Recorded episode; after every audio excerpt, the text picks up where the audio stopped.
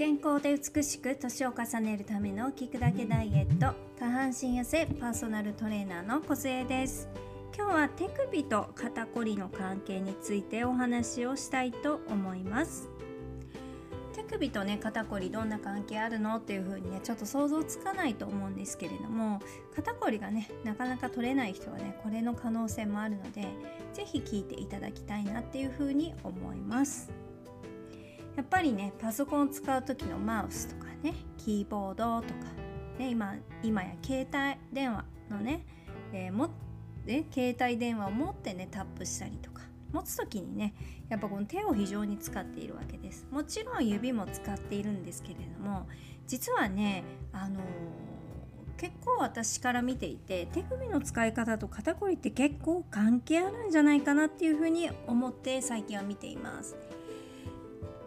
ピラティスをね教えていく中で例えばねローラーを後ろで、えー、あのごめんなさいフォームローラーをね背中で、えー、背中側でね、えー、手で挟んでくださいっていう風に指示をした場合にまあどうでしょうほとんどの人は持った時に手首とね手がまっすぐなんです。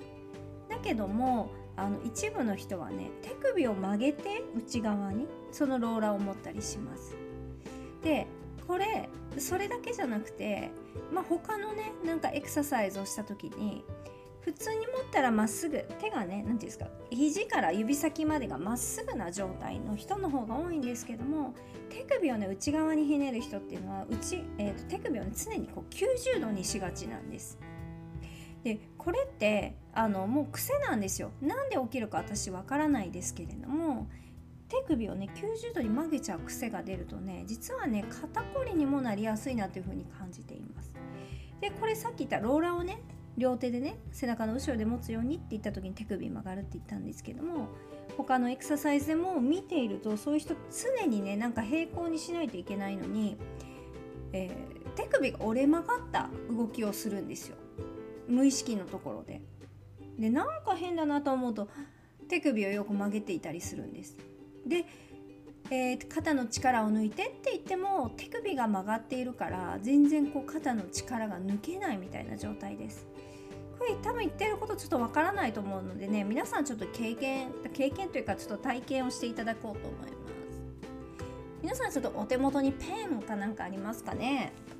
ペンをね手で持ってください。皆さんどんな使い方するかちょっとわからないですけれども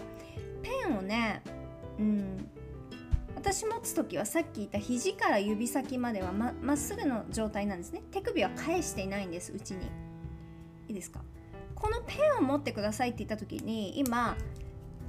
ペンを持って手首が内側にねじれてる人いませんか？そういう人はね多分もしかしたらね結構手首使ってる人だと思います。ね。じゃあちょっとね体験してみますか。まっすぐね椅子に座っていただいて普通のね普段の姿勢で。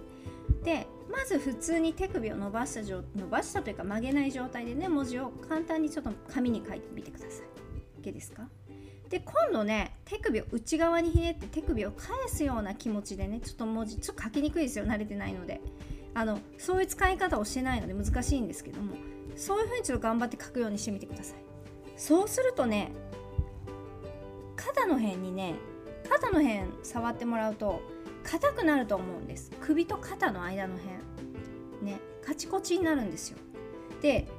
本人はね手首曲げているつもりないんですけれどもその力入れて。そこをね手首を結構返すような動きで普段生活していると連動して肩が上がってカチカチになっていくんですよ。うん、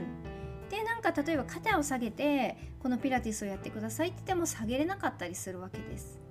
でそれぐらいねやっぱ連動しているので私はまずその手首をこうやって持つんだよって言ってもやっぱなかなか難しいのでお家で自分がいかに手首を曲げているかっていうことを、うん、認識するところから始めてくださいっていうお話をします。うん結局別にピラティスだけでそういう腕を使っているわけじゃなくてなんか動作の全てに手首を曲げた動きをしてるんです。なので手首が伸びている状態私たちがこうまっすぐな状態で使っているのが当たり前だとしたら彼女たちはこう曲げながら使うっていう使い方をしているからいくら肩こりのためにほぐそこをほぐしてもねまた硬くなってきちゃうんです。うんなのでそういう人はやっぱ手首の使い方を変えていかないといけないですよね。うん、それぐらいやっぱりその体っていうのは結構連動しているのでこの肩だったら、うん、手の先のことまでやっぱなんか関係してるって思わないじゃないですか。でも実はこの関節の使い方であの連動してね動いてしまうってことです。なので肩甲骨から指先まではもうなんかそこの中に、えー、連動しやすいっていうことですよね。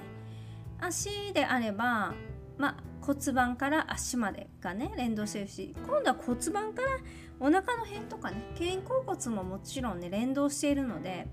どうしてもねどこかが悪いとそこだけをこう見がちなんですけれども痛みとか違和感が出た時あとはなんか体にその部分に太さがある時っていうのはもちろんそこの部分を見るのも大事なんですけれどもそこと連動してる何か変な動きを普段していないかってことをね観察するのもね非常に大事になります。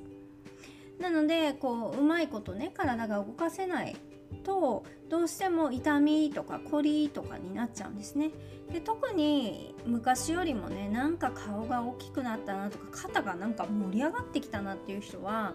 まあこのままね肩こりがあるままね筋トレでね肩、えー、腕のワークとかするとね二の腕細くしようと思って二の腕をやっても肩ばっかりに効くんですよ。で肩ばっかりに効くとその肩がどんどんどんどん盛り上がって首短く見えるし、ね、首も前に出てきたりとかね。とにかくねなんか首が埋もれるような形に見えてきたりしちゃうんですよ。うん、なのでこの使い方がねいかに大事かっていうことです。もちろんそういうパソコンとかそういったね作業が現代は多いのでね確かに肩凝るんですけれどもこのね手首の動きをしている人結構多分無意識で多いと思うんです。もしかしてこれを聞いている方もあ私そうだわ。で肩凝るわって思ったらこの手首のね返しをね是非見ていただきたいなっていうふうに思っています。はい。なので普段の動きがいかに自分の体を作っているかってことですよね。これ本当に私生徒さんとかね受講生さんねピラティス通ってくださってる方にも言うんですけれどもこの時間は確かに私教えますと座学も教えるんです。こういう理由でこうなるからねっていうところを意識するといいいいよっていうことをお伝えします。でそれなぜお伝えするかといったらそのね練習？練習じゃない。レッスンまでの1週間の間を空白にしないようにしてほしいからです。例えば手首をねこうしてねって意識してねって言ったらその手首を意識する時間が普段ちょっと増えるだけで体の使い方って変わるんですよ。で皆さんなんかこうこういうことをやってるからとか例えばなんか筋トレでこういうことしたから体歪みましたとかそういう人よりもどちらかというともう普段の姿勢普段の体の使い方でその人の体が決まっているのでね。なので私としては普段の意識を高めるためにも普段何をするかっていうこともねちゃんとグループ LINE でこうね一人一人これがこの間できなかったからじゃあ今回背骨のワークをやりましょうとか一人一人みんな体違うのでね得意なこと不得意なことが違うのでそれぞれにお伝えしてうんいます。で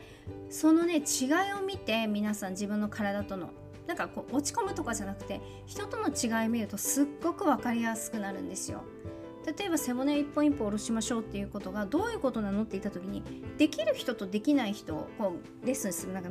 お互いに見せるんですそうするとあそういうことか私できてるなできてないなとかね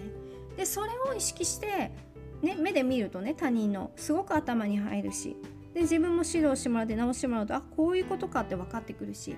でいかに生活の中にねこのピラティスを取り入れていくかってことを私は説明をしています。なのでやっぱりそのトレーニングだけじゃなくて生活から変えていくっていうのは大事かなと思います。なので手首の使い方でも肩こりが決まるとかね本当に体って不思議なのでね皆さん本当にセルフケアにねこう力を入れていくと体ってどんどん変わっていくのでねえー、ぜひね今回もねちょっと一部なんか本当にマニアックな症例じゃあ症例なんですけどもこういう風に体つながっているよってことをね何か参考になったらいいなっていう風に思います。ここまで聞いていただきありがとうございます。